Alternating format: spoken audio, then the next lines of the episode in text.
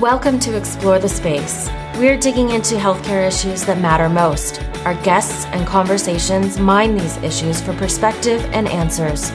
There is a gulf between healthcare and our communities. This is the place to talk about it. Now, here's your host, Dr. Mark Shapiro. Welcome back to Explore the Space, and welcome to episode 133. My guest today is Dr. Avital O'Glasser. She's a physician at Oregon Health Sciences University and she joined me to collaborate on our second Explore the Space white paper. And this is a white paper looking at social media, podcasts, and blogs on residency and fellowship ERAS applications. This is a really interesting conversation. We're building on this theme that keeps coming up of how do we modernize, how do we adapt the ways that we promote ourselves, whether it's on a professional CV or in this situation unique to the practice of medicine, this ERAS application, but it's applicable across the board. This question is applicable to any profession. We generated a white paper because we're in that application season where medical students are applying for their residency programs, residents are applying for fellowships, and they use this ERAS platform. And we wanted to come up with some ideas, some thoughts, some guidance around how to include these incredible mission driven social media activities. So this is building on that same practice. We got to collaborate again with Vinny Arora and with Charlie Wray. You can listen to their podcast that we did and the white paper that we wrote on social media and the professional CV that is in the archive. And you can get into the Explore the Space archive at www.explorethespaceshow. You can also find me on social media. I'm very active on Twitter at ETS Show. You can find me on Instagram at Explore the Space Show. You can email me anytime, mark at explorethespaceshow.com. You can also check out this episode if you go onto the website and you click on About, you'll find our four pillars. And this episode is going to be listed on the innovation and education pillar. So that's a great way to look for how we're categorizing some of the content that's in our archive as well. You'll be able to find this episode on all of your favorite platforms. Please share it. Residents, medical students, fellows, faculty, program directors. This is unique stuff. This is good content that helps guide this really important question. So please feel free to share it. We're on all of your usual podcast platforms. Anywhere you like to listen to podcasts, explore the spaces there. Please do take a few seconds to leave us a rating and a review wherever you download your shows as well. That really helps the show out. So, all that said, this is a really important topic social media, podcasts, and blogs for medical students and residents who are applying for residencies and fellowships on the ERAS application. So here's Avital O'Glasser. Avi, welcome back to Explore the Space. Good to have you. Thanks. I'm happy to be back. So we got to collaborate, not just on we a did. podcast, but we got to do a white paper together. This was fun. It was very fun. It was very meaningful. It felt very impactful, uh, and it was really fun to be that creative and out ahead of the pack. Yeah. One of the things that I liked about it too, for me, that's a good exercise is on this show, we do things that really are generalizable for mm-hmm. a broad audience. And I think that this still is in that category, even though this topic is very specific to people applying for a medical residency or people applying for a fellowship. It's this still this idea of how do we get our social media contributions into our professional advancement. And so I would suggest that while the, the granular aspects of this are obviously specific to medicine, the concepts are really widely applicable. Oh, I think that's absolutely the case. Um, I think there are a lot of lessons here in terms of professional development and finding your right pathway and being able to communicate why you're on that pathway rather than quote unquote, I'm doing air quotes. Um, we can see them. We can see them. Yeah. You, you can totally see the, the air quotes. Yeah. Like the traditional career development, professional development, CV building pathways. So I think the, uh, my hope that this will spill over into other realms. And, we, and you and I have even been on conversations on Med Twitter or on Twitter with non medical individuals. Uh, so there's you know, we sort of discovered the, the hashtag Sci Twitter or yeah. Sci Science Communication recently.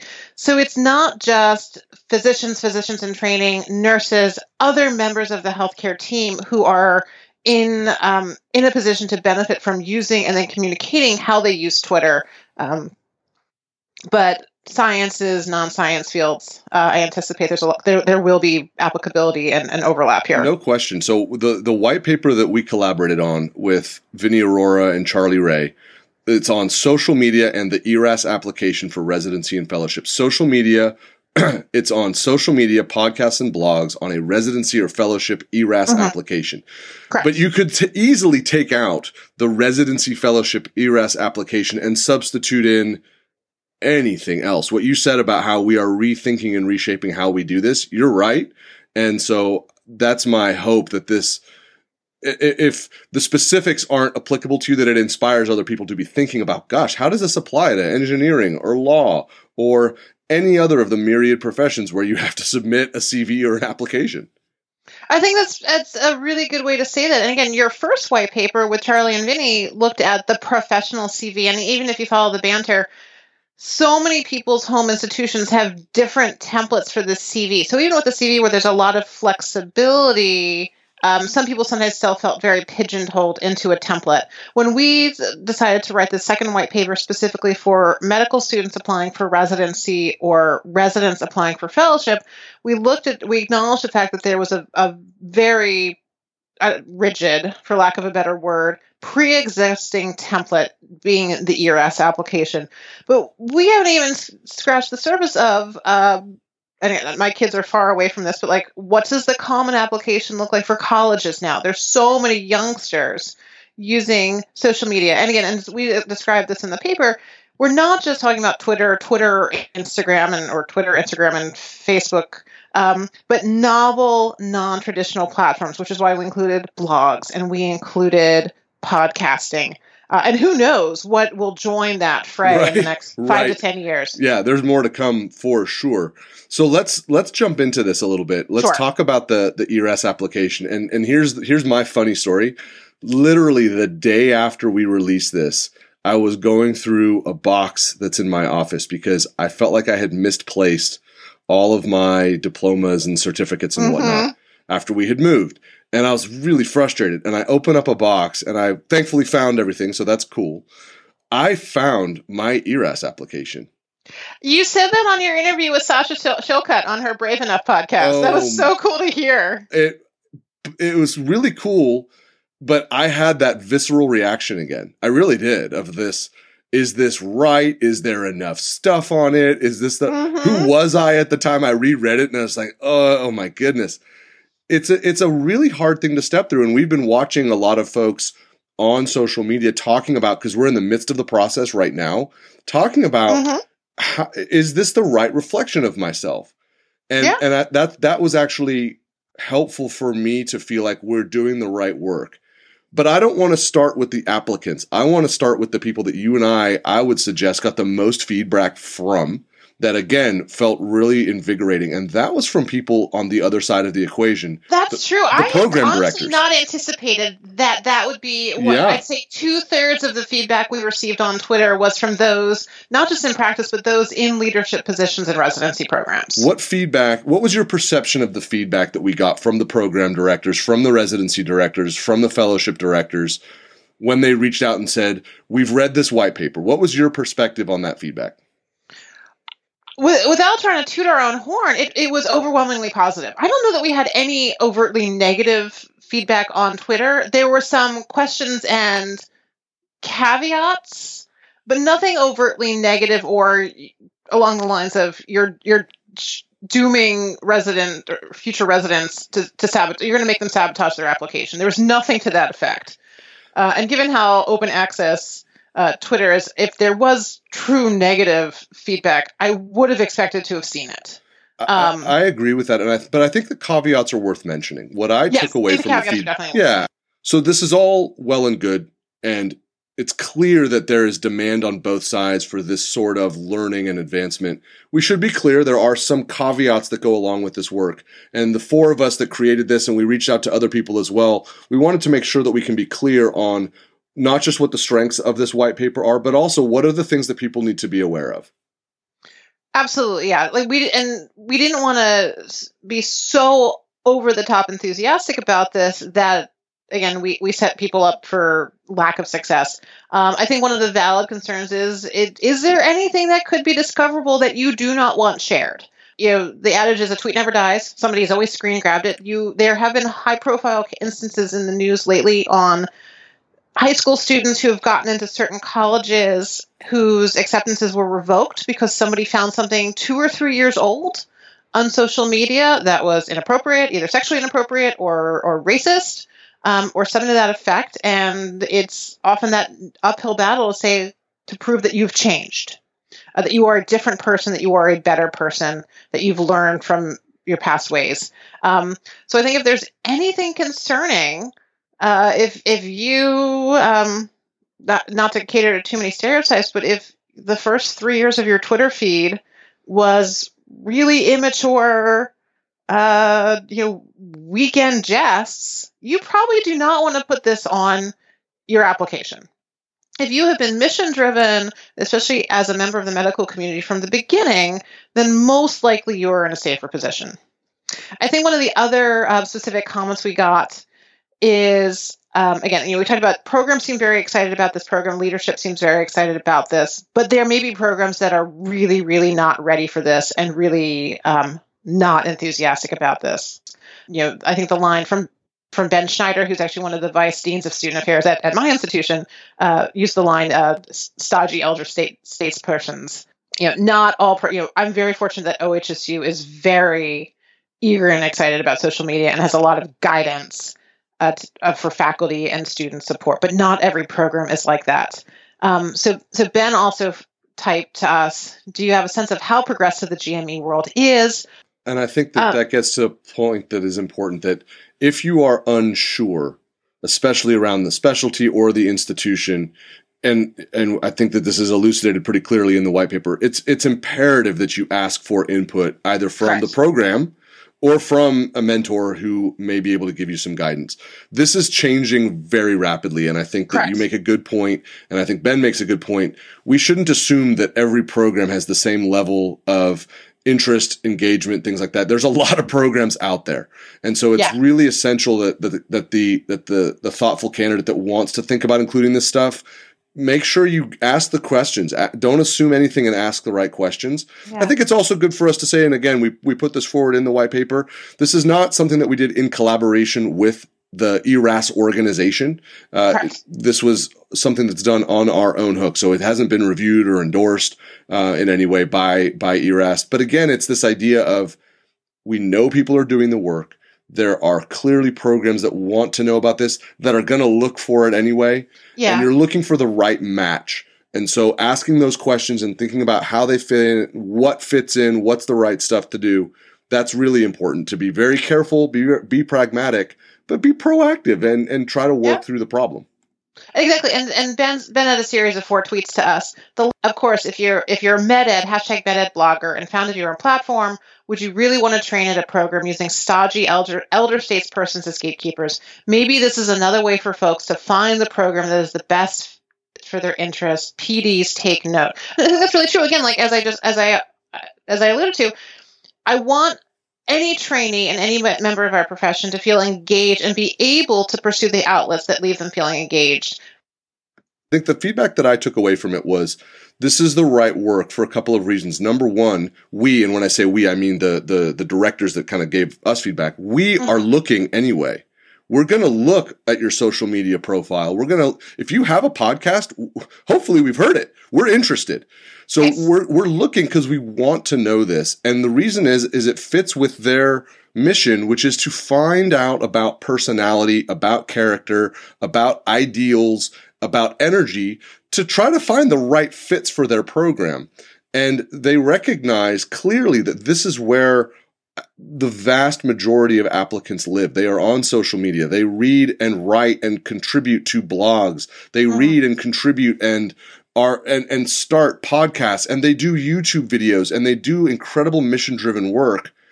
The ERAS application doesn't make it crystal clear on where to put it, but they're looking for that stuff.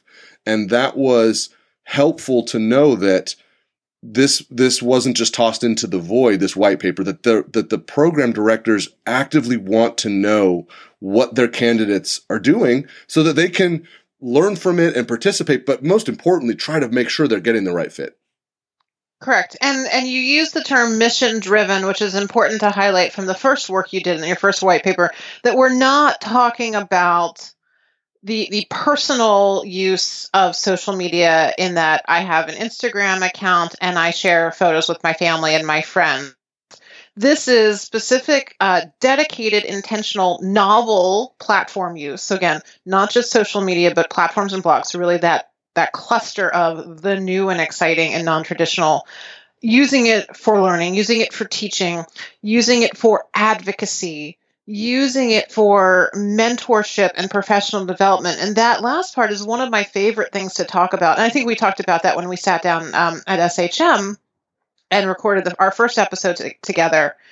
That the it's not even an intangible anymore because we can really put a, a, description to it and try to quantify it and qualify it that an applicant who is on social media participating in humanistic conversations meeting um, meeting the people that they want to become be it a woman in surgery be it an under member of an underrepresented minority in a field that classically has not included members of underrepresented minorities they are using these discussion platforms to really to become the future physician that they want to be, or didn't even know that they wanted to be. Um, so that mission driven element is a really important part of this, and in terms of encouraging people to use the ERAS, use their personal statements, um, use their journey through the application process. And I, and I've pinged off of this, um, thinking of some of the themes and catch not catchphrase catchphrases undercuts it, but some of these powerful statements that have come out of, your other episodes with physicians in leadership or non-physicians in leadership. I think it was Dr. Joseph Sakran who said on his um, episode that many many people have a narrative and need to have a platform to tell their stories. And I think. Um, not to demean the work that he's doing with gun violence, but I think that absolutely sums up what we're trying to do here. That these are excited and engaged students who really have the potential to contribute and giving them a voice to share who they are and what their values are through the application process, which is an incredibly stressful year, um, will hopefully get them matches at the best place for them to ex- excel um, and help them share their dedication and commitment and work in the field beyond peer reviewed publications or traditional research, especially bench research.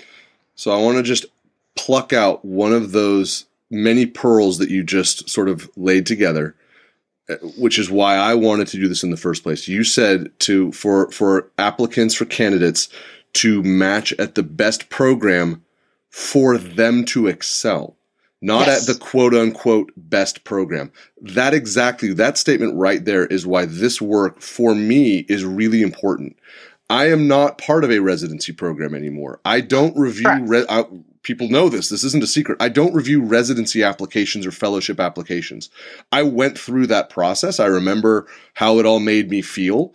I remember the the the strongest sense of dread that I had was not that I wasn't going to get into a any program at all because I was applying into a residency internal medicine where there were spots that I would find a spot somewhere in the United States where I could do a residency. I was afraid that I wouldn't find a spot that would where I would be able to be a whole human being, where I'd be able to uh-huh. excel in and out of the hospital. That was my concern. And I think that for me, this work resonates because if we can give people even 1% more strength and confidence that they're going to find the best program for them based on this demonstrable demand for people to be able to understand their candidates better, that feels right. That feels like the right work. Absolutely. So there's this sense of where do I put this and am I doing it wrong? Is that the sense that you've gotten or am I misreading this? No, I think that's the sense that I've gotten both for for those in training and those who are are in practice either in academics or or non-academics. And I know you take a, like that that's a tough term to throw at because we're all learning at any given time. Um, I think the overwhelming sentiment has been I don't know that I'm even allowed to put it out there. So I'm not going to even try. Or if I put it out there, I don't know how it will be received or if it will sort of sabotage my attempts to communicate who I am. And there have been plenty of, we both participated in plenty of conversations on Twitter where someone might have thrown out a statement to the extent of, uh, I recorded a podcast and I was not just, I don't know where to put it, but I was told not to put it on a CV or an application. Yeah, yeah. Um, which I find mind boggling. The interesting thing, too, is that if you're going to continue to do it as a resident, as a fellow, if you if you're participating in in a podcast, and some of the very best podcasts that are out there are are staffed by residents and medical students and people that are going to do. If you're going to continue to do this work, you should absolutely represent it. If you're going to stop, that's up to you. And I, am not sure exactly how you would want to do that if if it's still something that people can find. But if you want to continue to do it, if it is that mission driven stuff, uh-huh. then it needs to be there. I agree is there do you think that there's a sense that the ERAS application is a living document that is able to evolve over time? You know, I'm over a decade out from applying yeah. for residency. Um, I'm about a decade exactly from uh, attempting to apply for fellowship. Um, so it, has been a while since I've used ERAS. My sense is that ERAS was not a living document. Um, I even remember in the three years between applying for residency and then uh, submitting a fellowship application, I thought I could I could pull forward my my early my first ERAS application, um, and then utilize it as the the basis or the preliminary information for the fellowship, which will then need three years of updates. Um, and there was no way to say like this was my old application let me update and refresh it like if my cv uh, and this is another recent conversation on, on social media like i update my cv very very frequently. I mean you know at least monthly just to keep it as a living document and so i'm not trying to jog my memory. Um, but when i sat down and uh, tried to apply for fellowship i li- luckily i had printed out my you thought you, you talked about how you found your hard copy of your ERAS i had printed it um, and found it in the basement and literally was transcribing most of my my residency application from ERAS into a new document. Um, and and honestly, I don't know if that's changed at all in the last yeah. decade. Yeah. I but my sense is that it is a kind of a one and done. You are applying for residency or you are applying for fellowship. That's a good point, and I think you're right that the ERAS itself is static, and you kind of use the once, but you want to have something in the background on your CV that you can easily pull up and then adapt to whatever you may be applying to. At the same time, it'll be interesting to see if over time the ERAS application itself does add a section that makes it clear that if you have social media contributions that are mission driven, this is where you should put them to, to kind of uh-huh. lift away that sense of weight or anxiety that applicants have been expressing. Look, I'm doing this stuff. I find it meaningful. It's, I have demonstrable metrics. It's impactful and I'm going to keep doing it. I just don't know where to put it. I don't know. I don't know how to represent yeah. it so that the programs see it. I recognize that the programs want to see it. So there might be a little bit of a mismatch there that the tool perhaps could modify itself a little bit. Maybe it could. We're building an interesting curriculum here. There's there's this material for how to do for how to consider putting social media contributions on an ERAS application. There's content on in our in the first white paper around a professional CV and social media contributions. We just had an amazing thread on Twitter mm-hmm. from Kimberly Manning on how to write a letter of recommendation. Oh, that was incredible. So good. There is another one again just this week on how to write the personal statement. And that conversation, we're timestamping us ourselves a little bit. Such good stuff. I, I, I love that there's this awakening that we can modernize yeah. this application process. It's never going to be easy and it shouldn't be easy. It's supposed to be a challenge, right? You, you, you want to figure out and do some introspection to really represent the best you and the real you for a program to to create that best fit. Do you feel a sense of I don't know, do you feel a sense of innovation and of excitement around kind of this milieu of of, of shared learning? I do, and I'm I'm glad you're phrasing that question. I think this is these are really exciting times. That's going to sound pedantic, um, and I know you don't like platitudes, but like this is a really exciting time, and I feel like we are you know, this wave is building, not starting to build. The wave is built, but it's building. And I think we even talked about um, when do we strike when the iron is hot? How what's our tempo with this? And it, it does not feel like this wave is anywhere close to to cresting and crashing. Yeah, I, um, I agree. I think, that, and again, this idea of tempo is such a good one, and I love that there are other people weighing in. We have all this shared knowledge and shared experience. There's no reason for us to hold on to it. That's why I love these white papers, right? We can express concepts, best practices based on experience, based on idea, and and put them out there, and people can take from them as they wish and learn from as they wish, and ignore them as they wish too. But there, this is useful stuff. I really appreciate how invested you've been in this. You reached out with the idea. We got it together quickly. I know this was important for you as well. And I think for lots of people, it will resonate either because they filled one of these out at some point, they're in the middle of doing it now, or they're going to approach that place, or they're the ones who are going to read it. So it allows a lot of people to have that sense of ownership. So well done to you for putting this all together. Thank you. And you talk about like what does it feel like to be in this in this space? I mean, it's just as a mentor and as a mentee, it's just been fascinating to watch this evolve. I've been on social media, I've been on Twitter for almost four and a half years. And gosh, the last like the last two years especially has just been so dynamic and just rich and vibrant. And uh, I've I've participated in conversations to this effect. I think I even once had a, a tweet where I said, you know, is am I romanticizing too much? When we talk about getting people their voice, giving them a chance to share things that are meaningful to them and help them feel engaged in learning and contributing to their patients and the profession. And I think you even talked about this with um, on the Brave Enough podcast. Like, do things that actually fulfill you. The like nose to the grindstone. I've got to churn out publications so that they can be on an application and make me a more desirable candidate. That's going to lead to burnout. And I think giving people a voice to say, you know what, I'm not going spending hours and going cross-eyed looking at an Excel database trying to do a retrospective chart review study.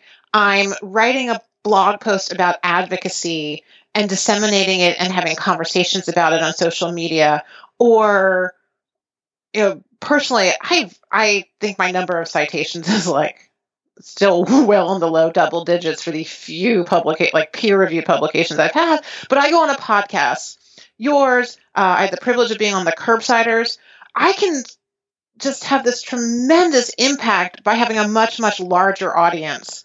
Um, and it leaves me feeling fulfilled and engaged. And I want other people to have those kind of outlets too, to say like, you know what, I'm not spending my one month summer break in med school. I don't even know how long summer breaks in med school are, honestly. Um, but remember. I'm going to be on the I'm going to be on the production team for a podcast rather than doing bench research between rotations. And that's going to leave me more fulfilled. It's going to help my self discovery, and it's I feel like I'm going to have a much bigger impact to the profession. That's mission driven. That's why we do this, and it's the same thing. It, it's great to hear that. This was really fun and I think that there's going to be more of this sort of work to do. Again, we're we're we're done with applying for residency and fellowship. It doesn't mean that we can't still contribute and help grow the process and help make it more efficient, more effective. To me, that feels aspirational. There's generations of physicians that are coming forward with skill sets that uh, boggle the mind and are, are, they're just so talented. They're so good at using these new tools. Mm-hmm. And we want to make sure that it's and it's pretty clear the programs want this too. They want these they want these candidates in their programs to help be a part of all of that. So this is really exciting. Yeah. Thank you so much for helping create this white paper and thanks so much for coming on and, and teasing out what we're trying to do here. So this was great, Avi. Thank you. Oh, my absolute pleasure. Thank you for listening to Explore the Space. Visit us on our website, explorethespaceshow.com, and please subscribe to our podcast on iTunes. Follow us on Twitter at ETS Show, and you can email Dr. Shapiro by writing to mark at explorethespaceshow.com.